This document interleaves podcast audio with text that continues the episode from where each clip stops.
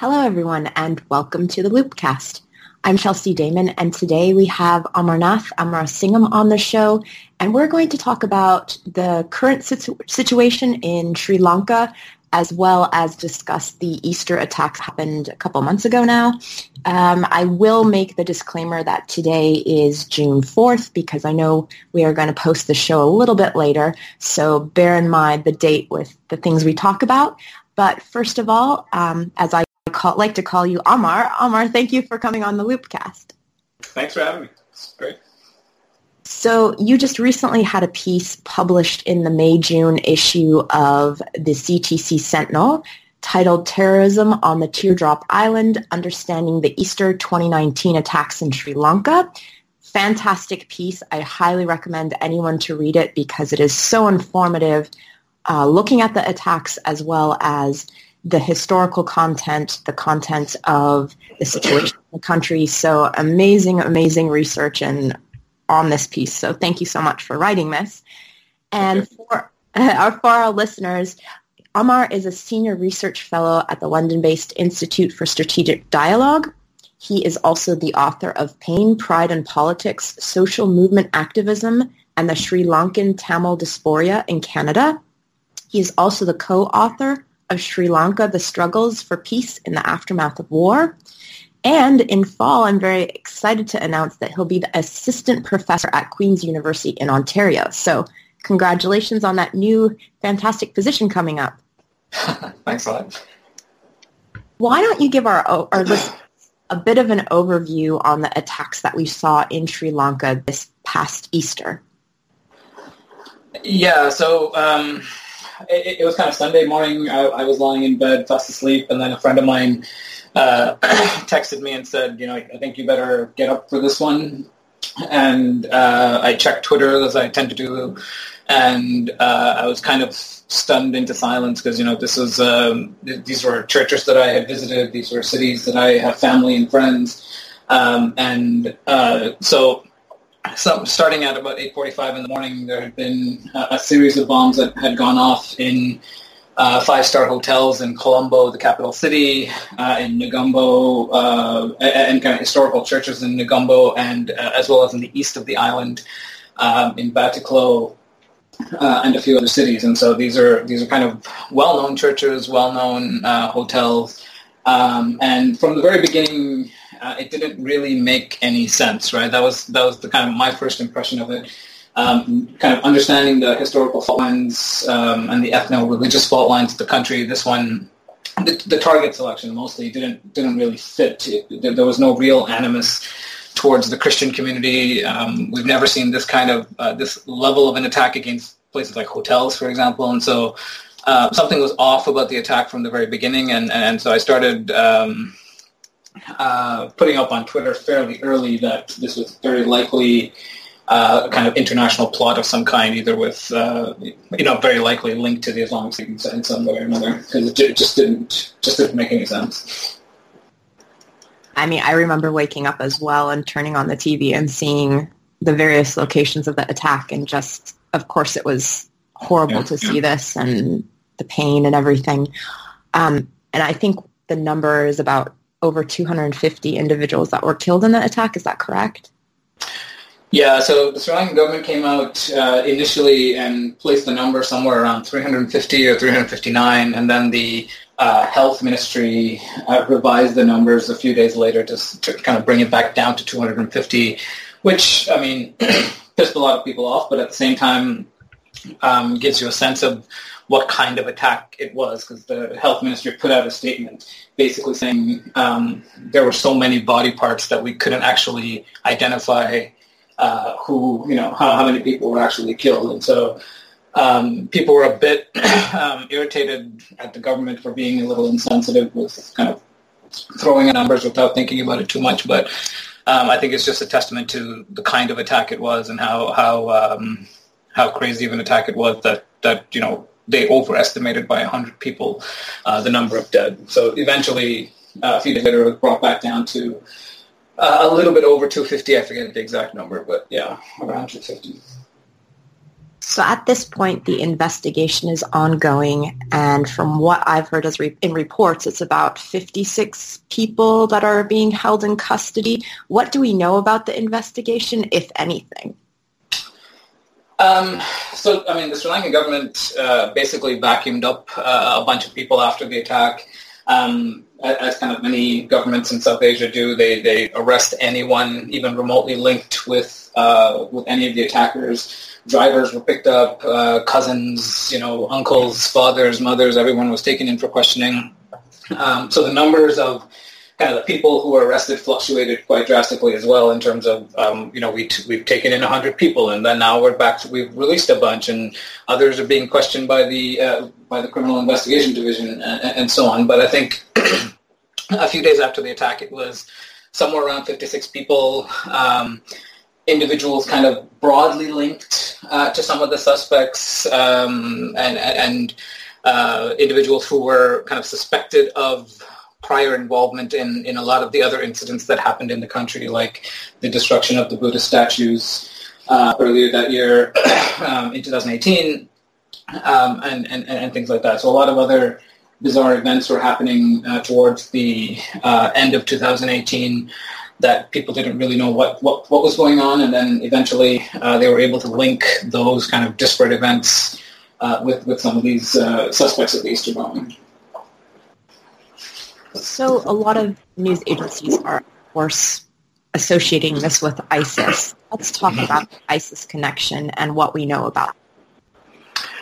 Um, yeah, so I, I, mean, what what happened very interestingly was, you know, uh, two days later, uh, ISIS put out uh, no nothing short of I think three or four different claims. One through their Amaq agency, uh, one through their Nashir uh, kind of news release, and then um, just before noon on I think it was Tuesday they released um, a photo with uh, with all of the attackers, and then a, then a kind of one minute video, a Pledge of Allegiance video that came out. Um, one thing that can be said, I think, you know, fairly clear, clearly is that somebody in the attack network um, had some kind of connection with Islamic State Central, or at least their media apparatus, right? Uh, the very fact that it was released through their official channels on Telegram uh, at least points to some kind of network there. Um, the broader question of whether there's any financing, uh, logistical support, uh, um, support in terms of making explosives and things like that, um, is still kind of up in the air, and I think will be for some time. Uh, what is interesting is that this kind of uh, this network seems to um, have some sort of connection to uh, a bunch of cells that had uh, existed for some time in Tamil Nadu in southern India, as well as Kerala in southern India. Um, and a lot of these guys had gone off to Syria. Some of these guys had gone off to um, the uh, ISIS's Khorasan province in Afghanistan, Pakistan, um, and I think also Kashmir. And one of these cells uh, actually returned back to India and were arrested. And um, what the Indian government eventually found out was that this cell, uh, a group of three that had gone off to uh, fight with the Khorasan province of the Islamic State and return, um, were actually quite plugged in with uh, Hashim, uh, who's the uh, purported mastermind of the Easter bombings, uh, as well as some of the other attack network or, or individuals in, in the of Tamil Nadu cell. Um, whether that means that, uh, I mean, I mean, this raises a few interesting questions in that we don't exactly know, for example, whether the Khorasan province or the leadership of the Khorasan province um, are actually in direct communication uh, constantly with the leadership of ISIS Central, uh, and, and what kind of relationship that is, right? And so we can we can tell that some people who went to go fight in parts of Afghanistan or Pakistan or Kashmir returned to India, and they were listening uh, to the speeches of Zahran Hashim. Um, and so that, that, that's as far as I think the evidence points to so far in terms of um, linkages with somebody uh, who was fighting with ISIS at some point. Um, there's been some other reporting more recently to say uh, that individuals um, that that uh, were part of the attack network, you know, studied in Australia, studied in England, they may have communicated with Anjem Choudary. Uh, they may have communicated online with uh, Neil Prakash, who's a uh, Australian ISIS fighter who went by Abu Khalid al-Kambodi. and most people who watched ISIS since the beginning uh, know him quite well because he was quite active online and um, constantly on Messenger and Telegram and things like that. Um, whether there's some connection there uh, is, is, very difficult to know as well. Um, so there's a bit of kind of pieces of speculation going on in terms of actual legit connections between the attackers and uh, ISIS Central in any meaningful way. But um, I think eventually some of these pieces will be put together. Let's discuss a little bit uh, what they're calling the ringleader of these attacks on Easter, Zahran Hashim. And in mm-hmm. your CTC piece, you really map out this path towards radicalization. So who is this individual and how did he get from there to here, basically? Um, he was a, uh, you know, a radical preacher from the East. Um, so just to give you a little bit of background, or your listeners a bit of background on, on Sri Lanka, uh, it, it, even though it's a tiny island off the coast of South India, uh, it is kind of bizarrely complicated in its ethno-religious landscape, right? And so the east of the country, um, which is only about you know 100 kilometers or so, um, actually has 30% Muslims um, and, and 30% Sinhalese, uh, Sinhalese Buddhists, and 30% uh, Tamils who are predominantly Hindu.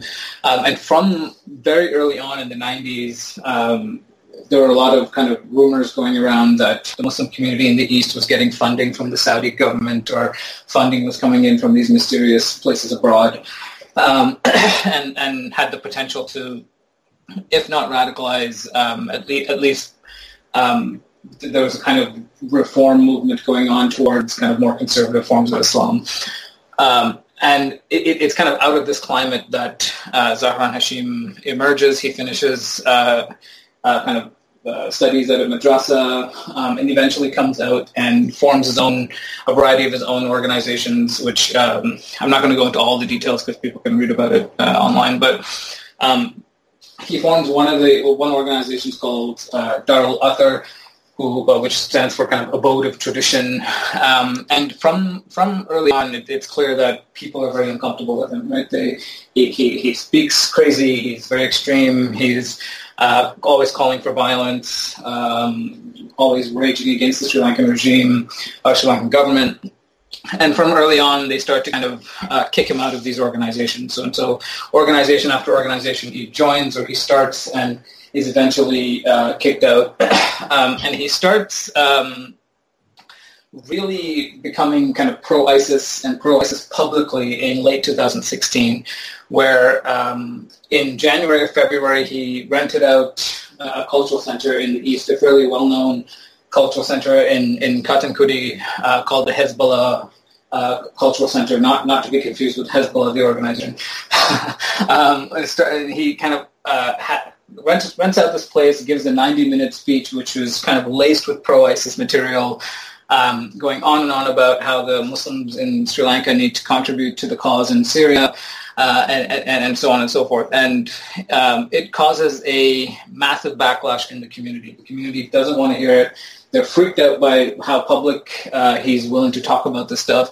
And they hold uh, a kind of counter event in, in February of 2017 to basically say, um, we're worried about this guy and we're worried about ISIS's influence uh, in our country. Um, and so this is this is how early it begins, right? September, we're talking February 2017, uh, two years before uh, before the inkling of an attack, um, and and that pushback event, the February pushback event, um, kind of galvanizes him even more. Um, in uh, in, in March of that year, he holds um, a kind of rally in front of a, a Sufi mosque or near a Sufi mosque, where he kind of purposely starts a fight with uh, followers of this uh, well-known uh, Sufi uh, Im- imam or Sufi scholar in the community. Um, and and and he shows up to this event basically armed with weapons, and, and police are called, um, and he goes into hiding. So a bunch of people are arrested, including uh, several of his own family. Um, and he uh, and his other brother go into hiding, and are basically never heard from ag- heard from again until um, until the Easter bombings. And by, by heard from again, I mean, you know, uh, seen in person kind of wandering around the community. Uh, what he was doing after he went into hiding was he put out YouTube video after YouTube video after YouTube video, um, which eventually, which as time went on, got more and more crazy and more and more radical. So initially, he was just talking for talking about um, uh, launching attacks or supporting the Islamic State. But um, what happened in early 2018 was it became much more about uh, killing non-Muslims in the country, taking out law enforcement, um, that the government of Sri Lanka is complicit in anti-Muslim violence, um, and that uh, there needs to be a kind of revenge attack of some, some form. And this was kind of uh, immediately after uh, the March 2018 riots in Kandy in the center, center of the country where um, kind of uh, a week of uh, riots happened, anti-Muslim violence, um, mosques were burned, businesses were burned, um, and, and, Muslims were attacked on the streets and so on. Um, and so in the same month, March 2018, he releases a, a, video which seems to have disappeared entirely from the online space, um, where he uh, goes on and on about how uh, the government needs to pay for anti-Muslim violence. And so um, what happens over time, it seems, is you know he he was conservative. Uh, he was what we might call um, Salafi, and he eventually um, became much more supportive of the Islamic State in late 2016. Got immediate backlash from the community, um, and then kind of just spiraled uh, into more uh, more and more kind of violence, um, which was precipitated also by uh, persistent kind of anti-Muslim violence in the country as well. So sorry for the long, long rambling answer. Oh no, it's fantastic because there's so much background that I don't think people know about unless you really dive into this like you did in the Sentinel piece, the CTC Sentinel piece. So I mean, it's good to hear it as well from you.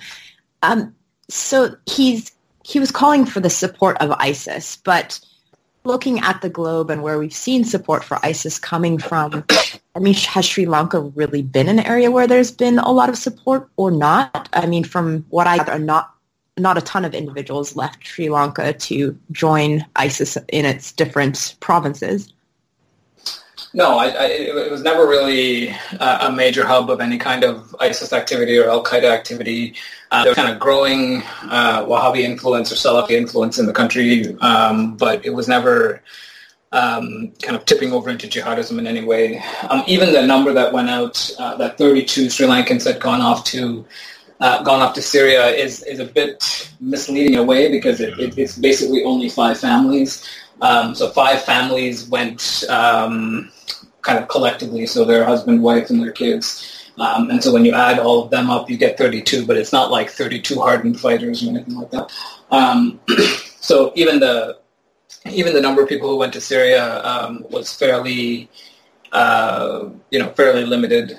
And yeah, so it, we just don't have a history of um, jihadist plots or jihadist activity or jihadist attacks uh, in any way. If anything, um, uh, as I kind of detail in the piece, like it, we, we, have almost 100 years of anti-Muslim violence with very little in terms of uh, pushback, very little in terms of even militant resistance um, or even kind of social movement organizing from the Muslim community to push back against this kind of stuff. It's mostly been kind of middle class academics in the capital city who've uh, pushed back against this anti-Muslim violence, or um, kind of campaigners internationally, uh, academics abroad who've pushed back. But uh, we haven't seen any uh, real kind of mobilization of Muslims in the in the country to push back against persistent and kind of ongoing violence they've experienced for some time.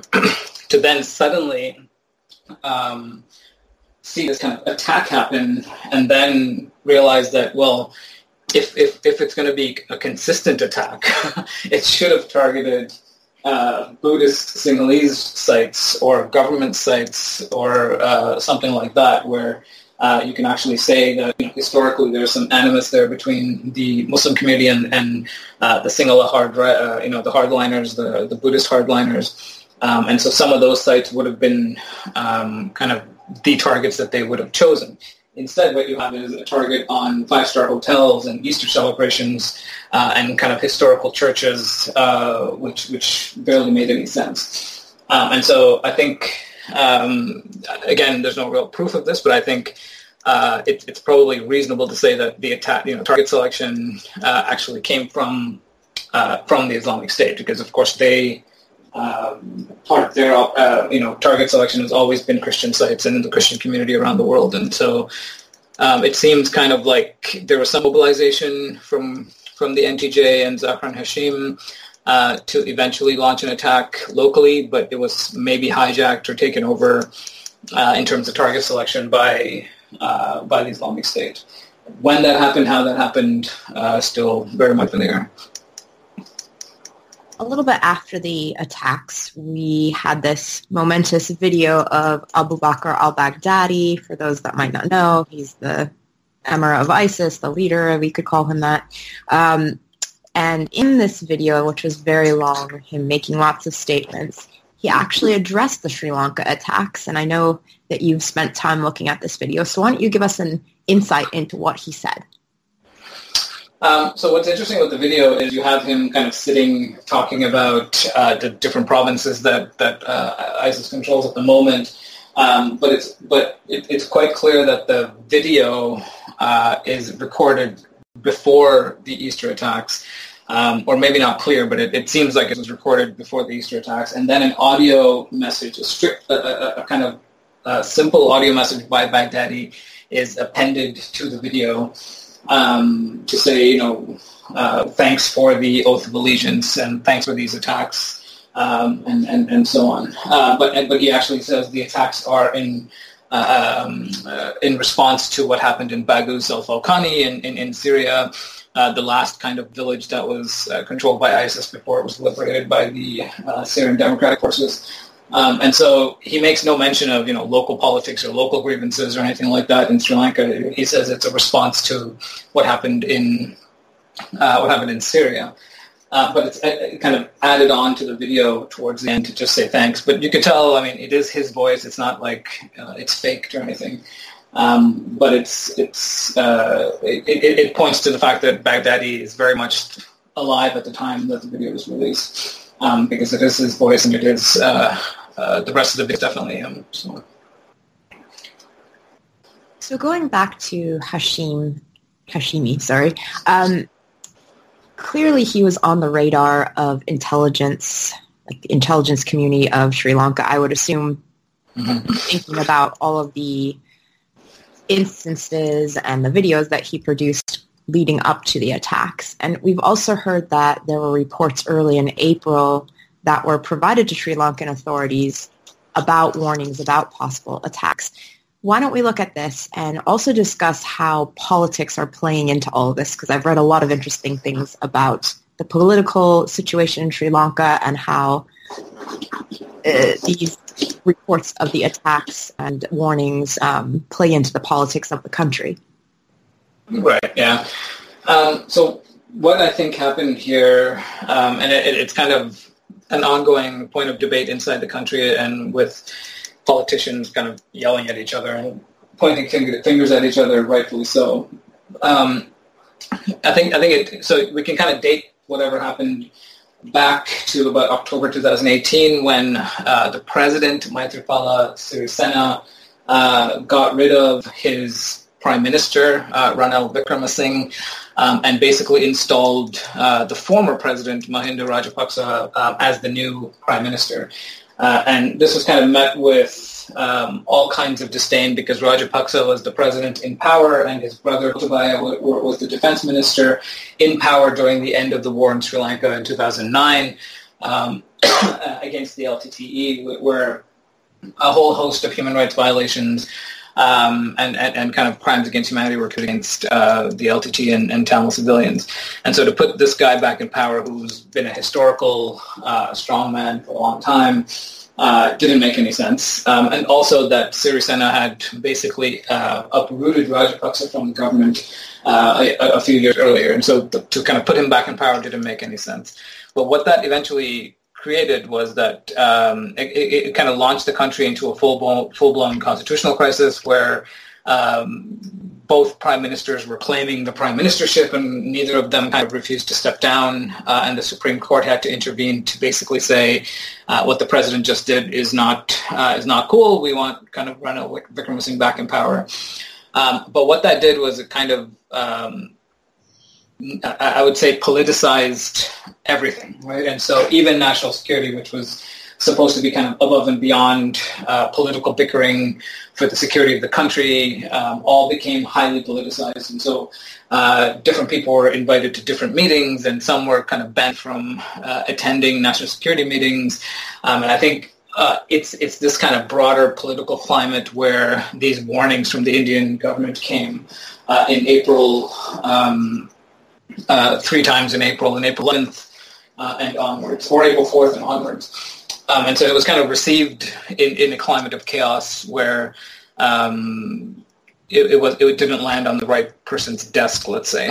Um, I think also that uh, whoever looked at it um, also suspected that this was um, an effort, and this is me speculating a bit, Well, what was an effort by the Indian government uh, to kind of play a play a part in uh, Sri Lankan politics as well, uh, because there's also this bizarre uh, push and pull relationship with India uh, in Sri Lanka, where the Indian government uh, likes to have a voice um, in who is president and who is not in Sri Lanka, um, and and so um, I suspect that when they received this kind of news of a plot, um, they would have said, or you know, powers that be in Sri Lanka would have said oh, this is an effort by the Indian government to make me kind of cl- uh, clamp down on the Muslim population uh, in Sri Lanka and kind of create a backlash and create some more violence um, to, to kind of put certain other people in power. Um, and, and so um, it, it was kind of, I think it would have been received with a bit of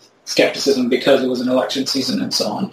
Um, so basically, those two reasons were kind of formed the backdrop in which these constant warnings are coming in from the Indian regime, uh, Indian government about uh, you know uh, Hashim and the uh, his brothers and um, all of these kinds of things in, uh, in, in kind of remarkable detail as well. You don't usually see this much detail in an intelligence report where they actually give you the names of a bunch of people, um, you know, uh, attack locations and uh, the name of the organization and all these kinds of things. But all of it was ignored or, um, you know, uh, not not acted upon by the right parties. Um, and and so this is why you kind of lead, led to the disaster of, uh, of Easter.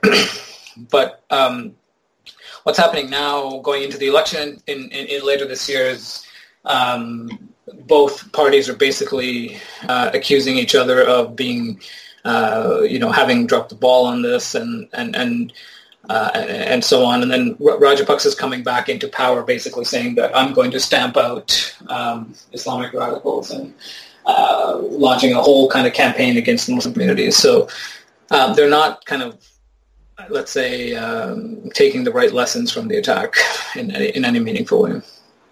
So that was going to be one of my questions. That yeah. Looking at this lack of reporting or lack of really paying attention to these warnings, do we see any signs of a positive in the sense of from now on it's going to t- be taken more seriously? But it sounds like, unfortunately, it's once again being used for political means.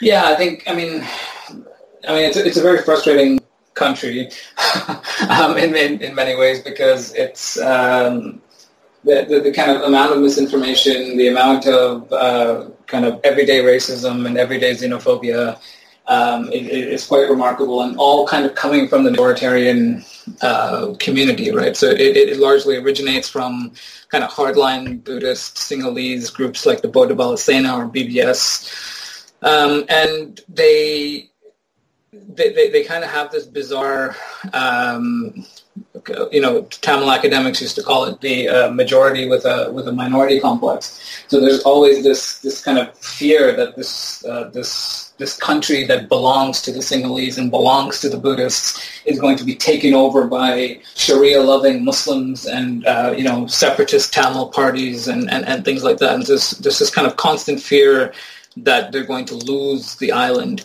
Um, which is basically what again has popped up uh, post attack with all of these kind of rumors about the Muslim community and sterilization um, that that the Muslims are secretly trying to sterilize uh, the majority population to kind of eventually take over as the as as the main as the as the majority and so on. Um, all of this kind of misinformation circulating online and circulating and kind of trickling down to uh, uh, to, to, to the streets, but it's not being um, it's not being addressed or stamped out or criticized or set aside from anybody uh, of significance in, in, in, the political elite, um, except kind of some more uh, liberal ministers, let's say. Um, but it, it, it's just kind of allowed to fester and allowed to um, carry around, carry on as if as if we haven't seen it in the past, you know, directly lead to violence in any way. Um, so it, it, yeah, it's just a it's just a constant depressing place, but that's just how it's been in it for a while. You mentioned a little bit, but I'd love to tackle it more, the topic of social media and the online environment and how it's aided in violence throughout yeah, the history of the island and the idea of spreading misinformation. How has that played out in Sri Lanka? And currently, you mentioned it's it's doing the same thing again. Yeah, so I mean, one thing to keep in mind, of course, is that the, ethnic tensions, religious tensions, far predate um, the rise of Facebook, which in whatever 2007 or whatever it started. Uh, it, it's much older than social media, but what what we've seen um, more recently is that uh, the kind of bizarre uh, conspiracy theories and and uh, rumors very much start online um, and circulate through WhatsApp groups very quickly, circulate through Facebook groups very quickly, um, and kind of you know people like me and others who watch these rumors just dismiss them as ridiculous. And obviously this is not going to empower people or obviously this isn't going to galvanize uh, the community because it's so obviously uh, so obviously ridiculous in that, you know, oh, Mus- uh, Muslim uh, clothing store owners are spraying t- sterilization cream on women's panties, and so that so that the Sinhalese population uh, is is uh, you know is prevented from multiplying, stuff like that. And you're like, well, this is this is fucking nuts, and obviously no one's going to believe that. But you realize that it does have an impact, and it does eventually trickle into uh, into real life riots and Muslim businesses being burned and uh, mosques being attacked and individuals being killed, and you're kind of like, who is believing this stuff, and how is it possible that, um, and obviously insane conspiracy theories are, are, are you know having real life impact. Um, part of what's happening here is that you know some of these get riled up. Uh, some of these conspiracy theories rile people up, but then um, we've started to see real evidence of um, kind of some political influence, some law enforcement influence, some military influence on on some of these protests and some of these uh, riots. Um, you know, they're not they're not stamped down quickly enough. They're uh, allowed to fester. They're they're kind of actively supported sometimes. Um, and social media has played a role in that as well, where particularly this time around, uh, the riots that followed the uh, Easter attacks, um, you saw, for example, addresses of, of Muslim-owned businesses being posted online. You had uh, f- uh, photos of kind of uh, the, the, the, the, store, uh, store Muslim stores being posted online, um, mosque addresses being posted online, and then eventually people kind of, you know, attacking those sites. Um, and so you've seen uh, we, have kind of seen how these things play out uh, so often. Um, and I think Facebook and WhatsApp are trying trying their very best uh, to kind of keep up with this, but of course they're limited by language and they're limited by cultural nuance and understanding what's really happening on the ground, um, and, and certain kind of derogatory words that show up in, in the Sinhala language that may not be completely obvious to an outsider um, and, and, and things like that. And so they're, they're trying their best, uh, but I think they're, they're, you know, going to be overwhelmed a little bit. The other challenge is, is the WhatsApp groups. And I don't know how, many, how, how, uh, how much these companies have eyes on uh, these kind of massive WhatsApp groups that exist at, the, at, at, in some cases where I'm part of a few now which have, you know, uh, 3,000, 4,000 people in them. Um, and, and things get spread very quickly, and then they this similar kinds of memes and similar kinds of messages end up um, on Facebook and so on.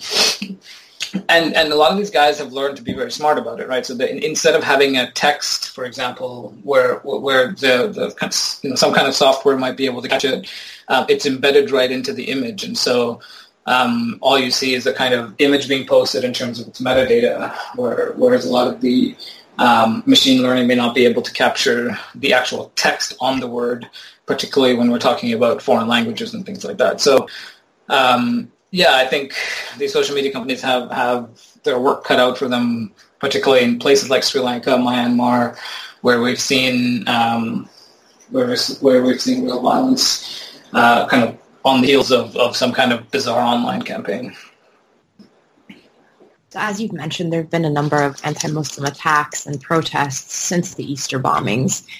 In your opinion, considering the ethno-relations going on in the country and ethno-religious relations, in the wake of this violence, what does the future hold as far as challenges and hopefully some positives maybe for Sri Lanka if there are any?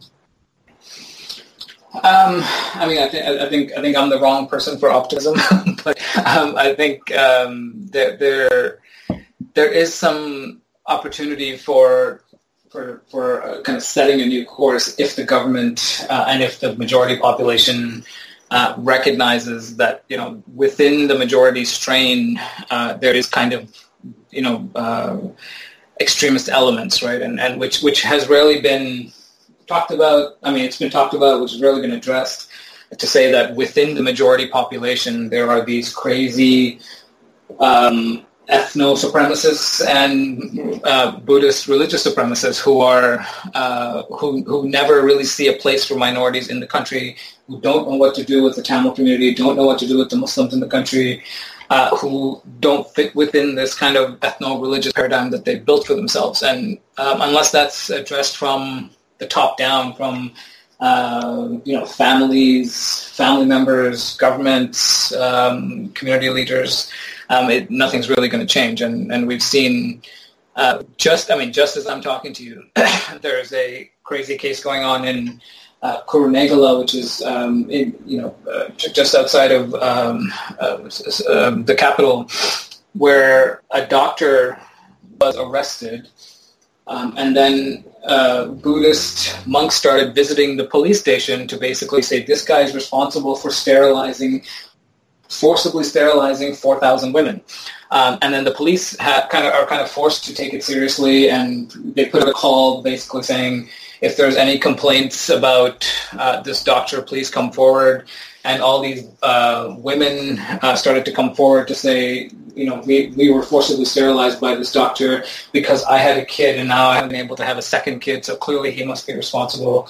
Um, and and it, and it's kind of spiraling into uh, these kind of sterilization rumors again, which um, in the past have led to actual violence. We haven't seen any actual violence this time around, but I think um, it, it, it's really only a matter of time before uh, these kinds of cases, this constant fear of um, the majority population being being secretly hampered in some way by insidious minorities, um, you know, continues to cause violence on the streets. And um, I think it's just, uh, yeah, I, I, I, don't see any major uh, pushback from those in power to say, uh, how are we going to address these conspiracies? How are we going to address this bizarre sense of insecurity in the majority population? And I think until until that's addressed, we're not going to see much change. And this existed you know, pre-social media, it's it's been sped up and expanded uh, through social media, um, and I think we'll probably see future instances of it.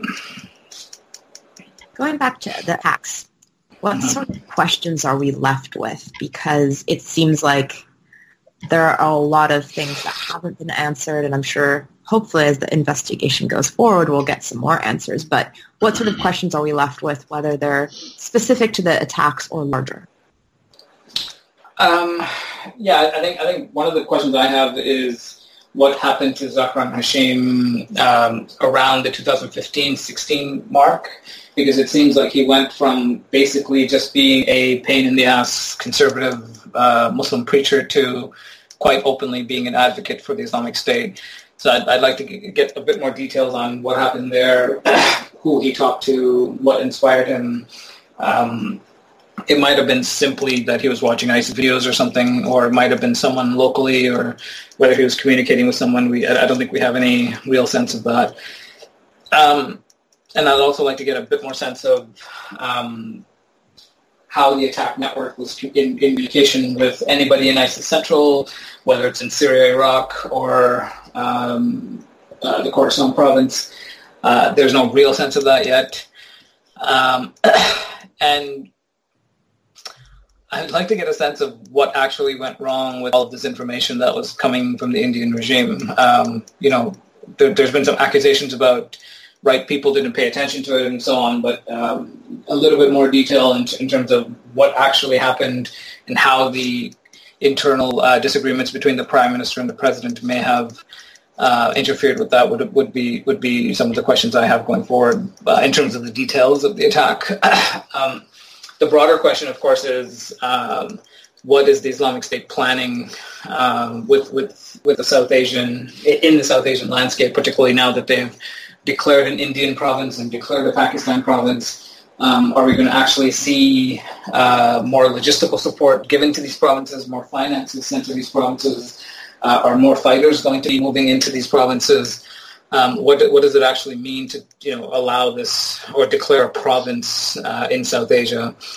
Um, we we kind of know what it meant in, in Syria in terms of um, kind of religious institutions that were built and structures that were put into place, the state structures that were put into place. But uh, this it, it's a little different when you declare something, um, you know, Wilayat in Wilayat Hind uh, or, or Pakistan. So I'd like to get a sense of, uh, or at least watch watch very closely going forward, uh, how the Islamic State, you know, reacts to South Asia and, and, what kind of plans it has for South Asia, and whether we can notice any actual um, legit kind of uh, materials being sent that way as opposed to just kind of inspiration.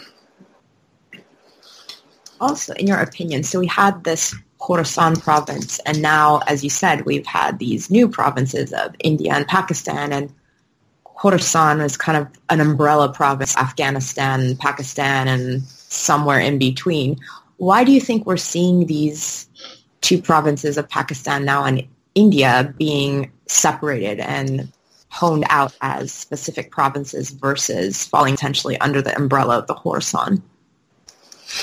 Um, I think I think two reasons. One, uh, there's a kind of propaganda element to it. So we, this is why there might be a sense that um, there'll be increased attacks in these regions because the kind of propaganda landscape is being prepared to take full advantage of any attacks that happen locally. Um, the other reason, uh, as kind of Hassan Hassan explained uh, somewhere, I think on Twitter, um, was that uh, you know the as these organizations, as these provinces become um, more kind of more, more uh, smaller or fractured, they uh, they can kind of take care of their own internal dealings a bit more. They can fight back against infiltration uh, factionalism, egos, uh, and things like that. And so, as opposed to having this massive province, which you're responsible for uh, kind of coordinating attacks in Pakistan and Kashmir and India, uh, in Sri Lanka, um, it, it, might make more sense to kind of stand up these kind of smaller regions as responsible for their own uh, for their own uh, activities in those regions.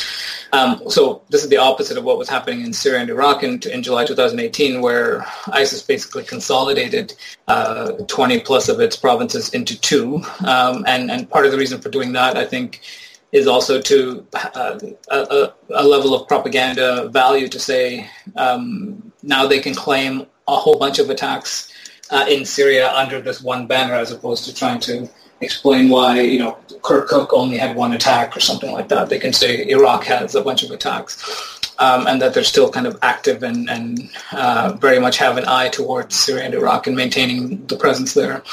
But I think kind of diversifying, if you will, uh, in, in, in, Africa and South Asia uh, sets the stage for kind of increased activity in these regions as well. and so whether that actually happens, um, we'll have to kind of keep a close eye on. But it seems like that's part of what the what the goal is uh, to eventually have have much more activity in, in the regions where you've you've diversified and stood up provinces on their own. Well, to wrap up the talk, we like to give our guests, if time permits, the opportunity to maybe touch something that we might not have touched on or have a final thought. So I want to hand the floor over to you. Sure. Yeah. I, I mean, I think I think what kind of the Sri Lanka attacks brought home for me because uh, it was kind of this bizarre moment where everything I've studied in South Asia and everything I've been studying on the ISIS landscape kind of converged into one one thing and kind of uh, kind of stunned me into silence for, for a couple days. But I think uh, what, what's become kind of obvious, or and it's something we know already in the academic space, is that um, you know, there's very much a localized component to a lot of these conflicts. So when we talk about Kashmir, when we talk about India and Pakistan, I mean, I think sometimes terrorism scholars lose sight of the local, lose sight of the historical um, kind of aspects of, of, of, these countries, and um, it's it's something I think we should you know keep in mind much more often because I, I, part of what part of what the Sri Lanka attacks had me doing was you know, explaining to Sri Lanka scholars uh, what ISIS was, and then ex- explaining to ISIS scholars what was happening in Sri Lanka, um, and and kind of realizing that uh, we're missing enormous, you know, both sides were missing enormous chunks of what was important to kind of explaining the attack. Um, and if that's happening in Sri Lanka, it's, it's, it's very much happening in um, a lot of other countries that, that these attacks happen in. So uh, it's just something to keep in mind in terms of the importance of kind of understanding, of, of course, understanding uh, transnational terrorist groups and, and their objectives, but also uh, understanding the local context a bit more uh, thoroughly uh, and, and, how those two interact, I think will be important going forward. Thank you so much for coming on the Loopcast. This has been really fantastic and insightful and eye-opening in so many ways. Oh, thanks. Thanks for having me. It was great. And for our listeners that want to know more about Sri Lanka, I highly recommend Amar's books and also the CTC piece that we've mentioned a number of times really goes into so much detail about the attacks during this Easter as well as the run-up to them. So do read those if you're interested. Thank you so much.